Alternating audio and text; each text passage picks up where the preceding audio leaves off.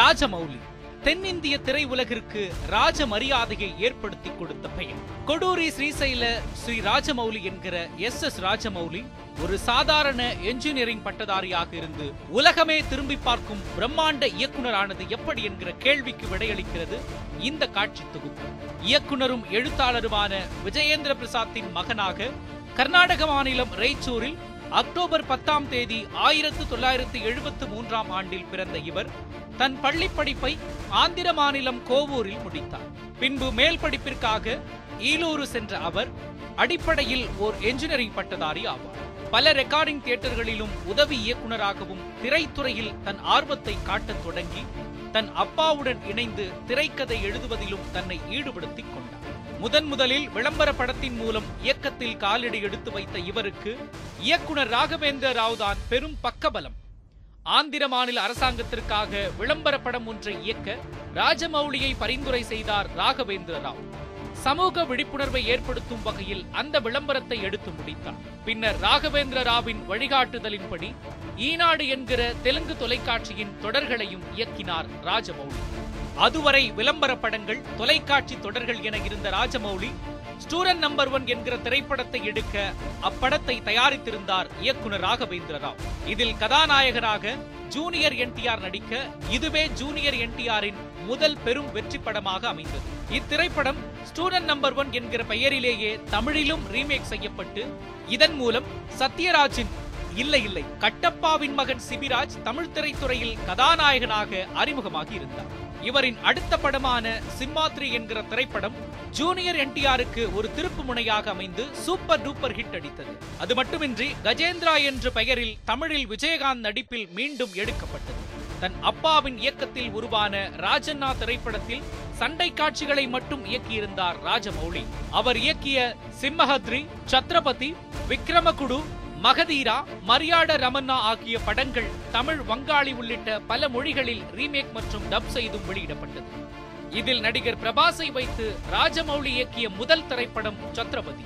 பின்னாளில் நடிகர் விஜய் நடிப்பில் தமிழில் வெளியான குருவி திரைப்படம் இந்த படத்தை தழுவிய எடுக்கப்பட்டதாகவும் கூறப்படுகிறது. ஃபேண்டசி கதைகள் சரித்திர திரைப்படங்களில் ராஜமௌலிக்கு உண்டான ஆர்வத்தை வெளிப்படுத்திய படங்களாக பார்க்கப்படுவது யமதொங்கா மற்றும் ராம் சரணின் மகதீரா ஆகிய படங்கள். அதிசய பிறவி போன்ற கதைக்களத்தில் இறந்து போகும் ஜூனியர் என்டிஆரின் யமலோகத்திற்கு போய் அங்கிருக்கும் யமனையே ஆட்டி படைப்பது போல கதையை உருவாக்கினார். இதில் ஜூனியர் என்டிஆரின் புதிய தோற்றத்தை அனிமேஷனில் காட்சிப்படுத்தியது பெரிதும் பேசப்பட்டது. அதேபோல் சாதாரண படங்களை இயக்கி வந்த ராஜமௌலியை இந்திய அளவில் பிரபலப்படுத்திய பெருமை மகதீரா படத்தையே சேரும் ராம் சரணுக்கு மிகப்பெரிய ஹிட்டாக அமைந்த மகதீரா படம் விஷுவல் எஃபெக்ட்ஸ் எல்லாம் சேர்த்து முடித்து ஃபைனல் ப்ராடக்ட் ராஜமௌலியிடம் கொடுக்கப்பட்டது சரியாக திரைப்பட வெளியீட்டின் இருபத்தி நான்கு மணி நேரத்திற்கு முன்பே ஆகும். இப்படம் மாவீரன் என தமிழிலும் வெளியாகி பட்டி தொட்டி எங்கும் பரவியது. படத்தின் நூறு வீரர்களை கொள்ளும் காட்சி. அதுவரை தெலுங்கு ரசிகர்களை மட்டும் கவர்ந்து வந்த ராஜமௌலி பின்பு தமிழ் ரசிகர்களிடையேவும் பிரபலமாக தொடங்கினார். பின்பு இவர் தெலுங்கில் உருவாக்கிய ஈகா திரைப்படத்தை தமிழில் நான் ஈ என்கின்ற பெயரிலும் தயாரிக்கப்பட்டது. ஸ்டீபன் ஸ்பீல்பர்க் இயக்கத்தில் உருவான ஈடி என்கிற திரைப்படத்தை பார்த்து இதே போல ஒரு படத்தை ஏன் உருவாக்க கூடாது என்கிற எண்ணத்தில் விஜயேந்திர பிரசாத் அப்படத்திற்கான கதையை தயார் செய்ததாகவும் அந்நேரத்தில் கூறப்பட்டது. ஆனால் ஒரு நட்சத்திர ஹோட்டலில் ராஜமௌலியும் அவரின் தந்தை விஜயேந்திர பிரசாத்தும் தங்கியிருந்த நேரம் அன்று இரவு ஈ ஒன்று கொடுத்த குடைச்சலால் தூக்கத்தை தொலைத்த விஜயேந்திர பிரசாத் இரவு இரண்டு மணிக்கு மகனின் அறை கதவை தட்டி விஷயத்தை கூறியுள்ளார். தந்தையை படுத்தி எடுத்த ஈ வில்லனை படத்தில் பழிவாங்கினால் எப்படி இருக்கும் என்று இரவு மூன்று மணிக்கு இருவரும் யோசித்துள்ளனர். அப்போதே ஈகாவின் கதையும் பிறந்து விட்டது அடுத்த ஒரு மாதத்தில் கதையை விஜயேந்திர பிரசாத் தயார் செய்ய அதற்கு விஷுவலில் உயிர் கொடுத்தார் இயக்குனர் ராஜமௌலி இதுவரை பனிரெண்டு படங்களை மட்டுமே இயக்கியுள்ள ராஜமௌலி எந்த படத்திற்கும் கதை எழுதியதில்லை என்பதே உண்மை. சில படங்களுக்கு அப்பாவுடன் இணைந்து திரைக்கதை எழுதியுள்ளார். சிம்மஹாதிரி துவங்கி பாகுபலி டூ வரை இயக்கிய அத்தனை படங்களிலும் இயக்குனர் விஜயேந்திர பிரசாத்தே கதையை எழுதியவர். ஆனால் இவரின் முதல் படமான ஸ்டூடெண்ட் நம்பர் ஒன் படத்திற்கு பிருத்திவிராஜ் கதை வசனம் எழுத அவரது குருநாதர் ராகவேந்திர ராவ் திரைக்கதை அமைத்திருந்தார். அவ்வளவு ஏன்? வசனம் எழுதுவதை கூட இவர் ஏற்றுக்கொள்ளாதது ஒரு மைனஸாகவே பார்க்கப்பட்டு வருகிறது. ஒரு படத்தின் கதை திரைக்கதை வசனமாகிய மூன்றும் முதன்மை அம்சங்களாக அடங்கிய திரை எழுத்துதான் ஒரு சினிமாவுக்கு தாய் என்று பார்க்கப்படும் நிலையில் இது ஒரு கேள்வி பொருளாகவே பார்க்கப்பட்டு வருகிறது. அதன்படி ராஜமௌழி பங்கேற்ற பொது விழா ஒன்றில் கல்லூரி மாணவர்களாலும் இது குறித்து கேட்கப்பட்டது. அதில் உங்களுக்கு கதையை யோசிக்க தெரியாதா? இயக்குனர் என்றால் கதை எழுத தெரிந்திருக்க வேண்டாமா என மாணவர்கள் தரப்பில் கேள்வி எழுப்ப இதற்கு பதிலளித்த இயக்குனர் ராஜமௌலி கதைக்கான கரு எது என்பதை தீர்மானிப்பதும் அதை திரைக்கதையாக விரித்து விவரித்து எழுதுவதும் திரை எழுத்தாளரின் ஏரியா என்றும் அதற்கு எப்படி காட்சியமைப்பது என்பதை கற்பனை செய்பவரே திரை இயக்குனர்.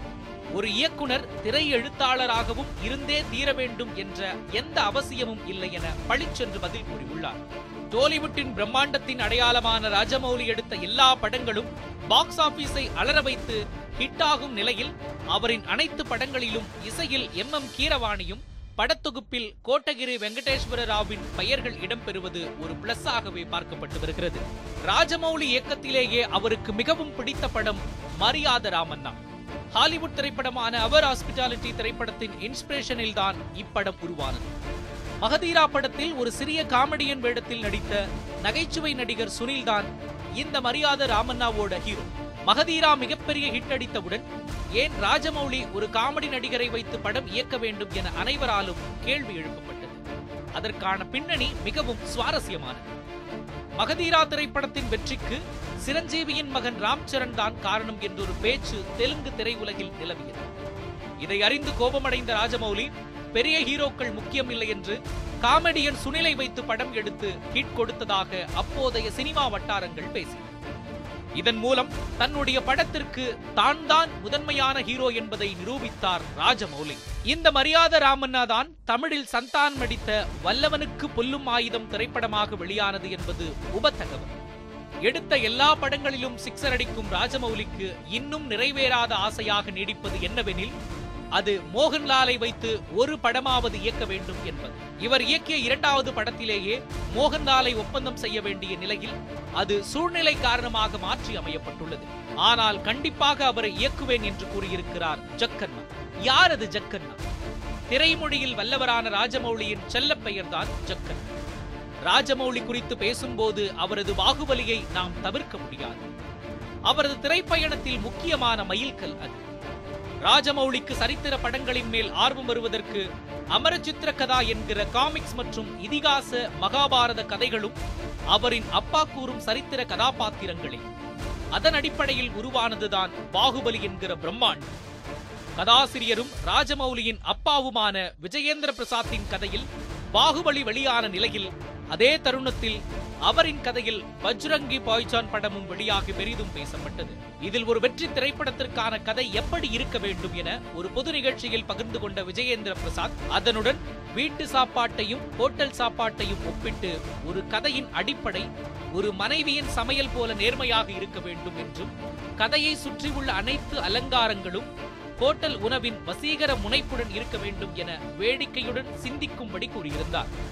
இந்திய திரைப்பட வரலாற்றில் எந்த ஒரு திரைப்படமும் இதுவரை ஏற்படுத்தாத எதிர்பார்ப்பை எஸ் எஸ் ராஜமௌலியின் பாகுபலி ஏற்படுத்தி இந்திய அளவில் மட்டுமே அறியப்பட்டிருந்த ராஜமௌலியை உலக அளவில் திரும்பி பார்க்க வைத்தது. ஒரு முழுநீள சரித்திர திரைப்படத்தை இரண்டரை மணி நேர அளவிற்குள் அடக்க முடியாமல் அதனை இரண்டு பாகமாக பிரித்து கொடுக்கப்பட்டது. இதன் முதல் பாகம் இரண்டாயிரத்து பதினைந்தாம் ஆண்டு ஜூலை மாதம் பத்தாம் தேதி வெளியான நிலையில் இதன் இரண்டாம் பாகம் கச்சிதமாக இரண்டு ஆண்டுகள் கழித்து இரண்டாயிரத்து பதினேழாம் ஆண்டு ஏப்ரல் இருபத்தி எட்டாம் தேதி வெளியானது. தற்போது பாகுபலி இரண்டாம் பாகம் வெளிவந்து ஓராண்டு நிறைவு பெற்றுள்ளது. இந்நாளில் தென்னிந்திய திரைத்துறையை புரட்டி போட்ட பாகுபலி படம் குறித்து சில சுவாரஸ்ய தகவல்களை பார்க்கலாம். பாகுபலி கதையை எழுதிய ராஜமௌலியின் அப்பா இந்த கதை சிவகாமி பர்வதம் என்கிற நாவலில் இருந்தே எழுதியுள்ளார். அந்த நாவலின்படி சிவகாமியின் சிறு வயதில் அவரது அப்பாவை பொய் பழி சுமத்தி கொன்று விடுகிறார்கள். அந்த கோபத்தை மனதில் வைத்துக்கொண்டு பின்னாளில் தன் அப்பா தவறு செய்யவில்லை என நிரூபித்து மகிழ்மதியின் அரசியாக அரியாசனம் பிடிப்பாராம் சிவகாமி தேவி. இதன் பின்பு தொடங்குவதே பாகுபலியின் கதை.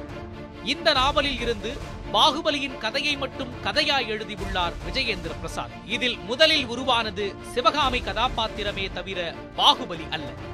பாகுபலி திரைப்படத்தில் நாயகனுக்கு இணையாக ரசிகர்களை கவர்ந்த கதாபாத்திரம் சிவகாமி உடையது பாகுபலியின் இரண்டு பாகங்களிலும் தன்னுடைய ஆளுமையை செலுத்திய அந்த கதாபாத்திரத்தை ரசிகர்கள் வெகுவாக ரசித்தனர்.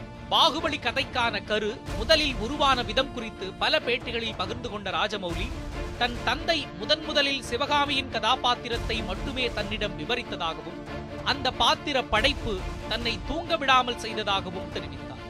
நாள் முழுக்க அந்த கதாபாத்திரத்தை நினைக்கும் பொழுதெல்லாம் உடம்பிற்குள் ஒரு விதமான நடுக்கம் இருந்ததாகவும் கூறியிருந்தார்.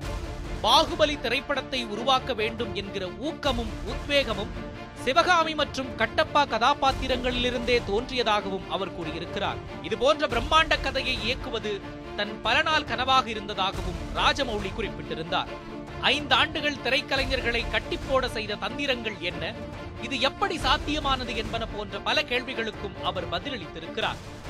ஐந்து ஆண்டுகள் ஒரு திரைப்படத்தை உருவாக்குவதில் உள்ள மிகப்பெரிய சவால் அந்த திரைப்பட குழுவினரின் ஆர்வம் குறையாமல் வைத்திருப்பதுதான்.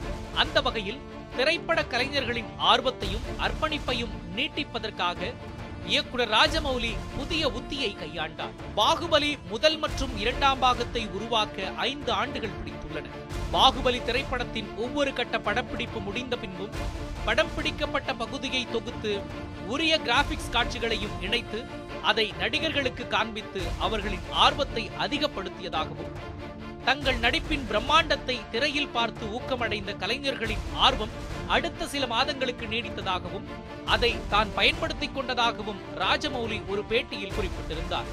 இதற்காக பதினைந்தாயிரத்திற்கும் மேற்பட்ட கிராபிக்ஸ் கட்டமைப்பு வரையப்பட்டதாக கூறப்படும் நிலையில் ஒரு காட்சியை கட்டமைக்கும் முன்பே அந்த காட்சியை படப்பிடிப்பு தளத்தில் தன்னை வைத்து நடித்து ஒத்திகை பார்ப்பாராம் ராஜமௌலி. அதன் பின்பு நடிகர்களுக்கு அதற்கேற்றாற்போல் முன்னதாகவே பயிற்சி கொடுத்து பின்பு அக்காட்சியை படம் பிடித்ததாகவும் கூறியிருக்கிறார் ராஜமௌலி.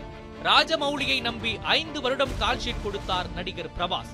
இப்படத்தின் முதற்கட்ட பணிகள் மட்டுமே ஒரு வருட காலம் நடைபெற்ற நிலையில் இதற்காக சுமார் இரண்டாயிரத்திற்கும் மேற்பட்டோர் பின்னணி வேலைகளில் ஈடுபட்டனர். பின்பு இரண்டு வருடத்திற்கு பிறகு வெளியானது பாகுபலி. யாரும் இப்படி ஒரு திரைப்படத்தை எதிர்பார்த்திராத நிலையில் தெலுங்கை தவிர மற்ற அனைத்து பகுதிகளிலும் ஏதோ ஒரு டப்பிங் படம் என்பது போலவே வந்து சென்றனர் ரசிகர்கள். நாளுக்கு நாள் கூட்டம் கூட பாகுபலியை கட்டப்பா ஏன் கொன்றார் என்கிற கேள்வியுடன் படம் பட்டி தொட்டி எல்லாம் தீயாக பற்றியது. எல்லோரும் யார் இந்த ராஜமௌலி என கூகுளில் முகாமிட்டனர். பாகுபலி முதல் பாகம் உலகளவில் அறுநூற்றி ஐம்பது கோடி ரூபாய் வசூல் செய்த முதல் தென்னிந்திய திரைப்படம் என்கிற சாதனையை படைத்தது. உலக அளவில் பல இடங்களில் இந்திய சினிமாவின் வியாபாரத்தை பாகுபலி திறந்து வைத்த நிலையில் முதல் பாகத்தின் போதே இரண்டாம் பாகத்தில் ஐம்பது சதவீதம் வேலைகள் முடிவடைந்துவிட்டது. ஆனால் அதன் பிறகு அனுஷ்கா உடல் எடை அதிகரிக்க அதனால் ராஜமௌலி மீதம் இருக்கும் படம் பிடிப்பை கிராபிக்ஸ் மூலம் கொண்டு அனுஷ்காவை தத்ரூபமாக காண்பித்ததாகவும் அதற்காக பல கோடி செலவு செய்ததாகவும் கூறப்பட்டது. பாகுபலி திரைப்படத்தில் இடம்பெறும் போர்க்காட்சி மிகவும் பெரிதாக பார்க்கப்பட்ட நிலையில் அதில் இடம்பெறும் காலகேயர் கதாபாத்திரமும் காலகேயர்களுக்காக பாடலாசிரியர் மதன் கார்கி எழுதிய புதுவிதமான கிளிக்கி மொழியும் காண்போரை பிரமிப்படைய செய்தது. பாகுபலி தி பிகினிங் திரைப்படம் வெளியான நேரத்தில் அதனை சர்ச்சைகளும் விட்டு வைக்கவில்லை. அந்த படத்தின் தமிழ் பதிப்பில் இடம்பெற்ற ஒரு வசனம் தாழ்த்தப்பட்ட மக்களை அவமதிப்பது போல் இருப்பதாக எதிர்ப்புகள் எழுந்தன. அதனையடுத்து அந்த குறிப்பிட்ட வசனம் படத்திலிருந்து நீக்கப்பட்டது. பாகுபலி படத்திற்கு சிறந்த படத்திற்கான தேசிய விருது வழங்கப்பட்டது. அது பலரால் வரவேற்கப்பட்டது. ஆனாலும் சிலர் அதற்கு எதிர் விமர்சனங்களை வைத்தனர். நிலப்பிரபுத்துவ சமூக அமைப்பை ஆதரிப்பது போன்ற ஒரு படத்திற்கு எப்படி தேசிய விருது வழங்கலாம் என்கிற கேள்வி எழுந்தது. பாகுபலியில் இடம்பெற்றிருந்த கட்டப்பா கதாபாத்திரம் நிலப்பிரபுத்துவ சமூக அமைப்பை ஏற்பது போலவும் அடிமை முறையை நியாயப்படுத்துவது போலவும் அமைக்கப்பட்டிருந்ததாக புகார்கள் எழுந்தன. ஆனால் பாகுபலியின் பிரம்மாண்டத்திற்கு முன்பு அந்த கேள்விகள் எல்லாம் காணாமல் போயிருந்தன. பாகுபலி படத்திற்கு இல்லாத எதிர்பார்ப்பு ஒன்று பாகுபலி இரண்டு படத்திற்கு இருந்தது. அதற்கான காரணம் ஒரே ஒரு கேள்வி. அது கட்டப்பா ஏன் பாகுபலியை கொன்றார் என்பதுதான் அது. இந்த எதிர்பார்ப்பின் காரணமாக திரைப்படம் வெளியாவதற்கு முன்பே இணையத்திலும் சமூக வலைதளங்களிலும் படம் அதிகமாக பிரபலமடைந்தது. ஹேஷ்டாக்குகள் மீம்கள் என பல்வேறு வடிவங்களில் சமூக வலைதளங்களில் வைரலாக வலம் வந்த அந்த கேள்வி படம் குறித்த எதிர்பார்ப்பை உயிர்ப்போடு வைத்திருந்ததோடு மக்களை இயல்பாக தியேட்டர் நோக்கி நகர வைத்தது. இந்த கேள்வி திரைப்படத்தின் விளம்பரத்திற்காக திரைப்பட குழுவினர் உருவாக்கிய கேள்வி அல்ல என்றும் வட இந்திய ரசிகர்களால் உருவாக்கப்பட்டு அவர்களே பிரபலப்படுத்திய கேள்வி இது என்றும் இயக்குனர் எஸ் எஸ் ராஜமௌலி கூறியிருக்கிறார். பிபிசி தமிழுக்கு லண்டனில் பேட்டியளித்த எஸ் எஸ் ராஜமௌலி இந்த கேள்வி வட இந்தியாவில் பிரபலமடைய தொடங்கியதை பார்த்த பாகுபலி திரைப்பட குழுவினர் படத்தின் விளம்பரத்திற்காக அந்த கேள்வியை பயன்படுத்திக் கொண்டதாகவும் கூறியிருந்தார். பாகுபலி ஒன்று மற்றும் இரண்டு ஆகிய பாகங்களின் மொத்த பட்ஜெட் தொகை நானூற்றி ஐம்பது கோடி ரூபாய். முதல் பாகம் வெளியாகி இரண்டு ஆண்டுகள் கழித்து இரண்டாம் பாகம் வெளியான நிலையில் இதன் இரண்டாம் பாகம் இந்தியா முழுக்க சுமார் ஆறாயிரத்து ஐநூறு திரையரங்குகளிலும் உலகம் முழுவதும் சுமார் ஒன்பதாயிரம் திரையரங்குகளிலும் திரையிடப்பட்டது. பாகுபலி இரண்டு திரைப்படம் வெளியாவதற்கு முன்பே அந்த படம் சுமார் ஐநூறு கோடி ரூபாய் ஈட்டிய நிலையில் இந்தி தமிழ் தெலுங்கு மட்டுமின்றி ஆங்கிலம் ஜெர்மன் ஜப்பானிய பிரெஞ்சு மற்றும் சைனீஸ் என உலகளவில் இப்படம் வெளியாகியது. தெலுங்கு திரைப்படத்துறையில் முதன் முதலாக போர் கே ஹெச்டி தொழில்நுட்பத்துடன் வெளியான பெருமை பாகுபலி இரண்டாம் பாகம் பெற்றிருக்கும் நிலையில் இப்படத்திற்காக நடிகர் பிரபாஸ் தன்னுடைய எடையை நூற்றி இருபது கிலோவிலிருந்து நூற்றி ஐம்பது கிலோவாக கூட்டியது ரசிகர்களிடையேவும் சினிமா வட்டாரத்திலும் மிகவும் ஆச்சரியமாகவே பார்க்கப்பட்டது. ஆயிரத்து ஐநூறு கோடிக்கும் மேல் வசூலித்து சாதனை படைத்த முதல் இந்திய படம் என்கிற பெருமையை பெற்ற பாகுபலி டூ ஜப்பானிய மொழியில் டப் செய்யப்பட்டு கடந்த வருடம் டிசம்பர் மாதம் இருபத்தி ஒன்பதாம் தேதி வெளியானது. அங்கும் நூறு நாட்களை கடந்து பதினைந்தாவது வாரத்தின் முடிவில் ஒன்று புள்ளி மூன்று மில்லியன் அமெரிக்க டாலரை வசூல் செய்து வெற்றிகரமாக ஓடிக்கொண்டிருக்கிறது. யானை இருந்தாலும் ஆயிரம் பொன் இறந்தாலும் ஆயிரம் பொன் என்கிற பழமொழியை மெய்ப்பிப்பது போல் பாகுபலி படம் மட்டுமல்லாமல் அது குறித்த செய்திகளும் பலத்த வரவேற்பை பெற்றன. அதேபோல் படப்பிடிப்பு முடிந்த பிறகு பாகுபலி படத்திற்காக ராமோஜி ராவ் பிலிம் சிட்டியில் அமைக்கப்பட்ட செட்களை பார்வையிட ரசிகர்களுக்கு அனுமதி அளிக்கப்பட்டது. அதனை ஒரு சுற்றுலா ஸ்தலம் போல ரசிகர்கள் கண்டு ரசித்தனர். இப்படி பாகுபலி பற்றி சொல்லிக்கொண்டே போகலாம். இத்தனை சாதனைகளையும் கடந்த பாகுபலியை பிற்காலத்தில் வேறு ஏதேனும் ஒரு படம் மிஞ்சிவிடலாம் சாதனைகள் என்பவை முறியடிக்கப்படுவதற்குத்தானே. இதுபோன்று இன்னும் பல சரித்திர திரைப்படங்கள் எடுக்கப்படலாம். ஆனால் அந்த படங்கள் பாகுபலிக்கு அடுத்து வைத்துதான் பார்க்கப்படும். பாகுபலிக்கு மக்கள் மனதில் என்றுமே நீங்கா இடம் உண்டு என்பது நிதர்சனமான உண்மை.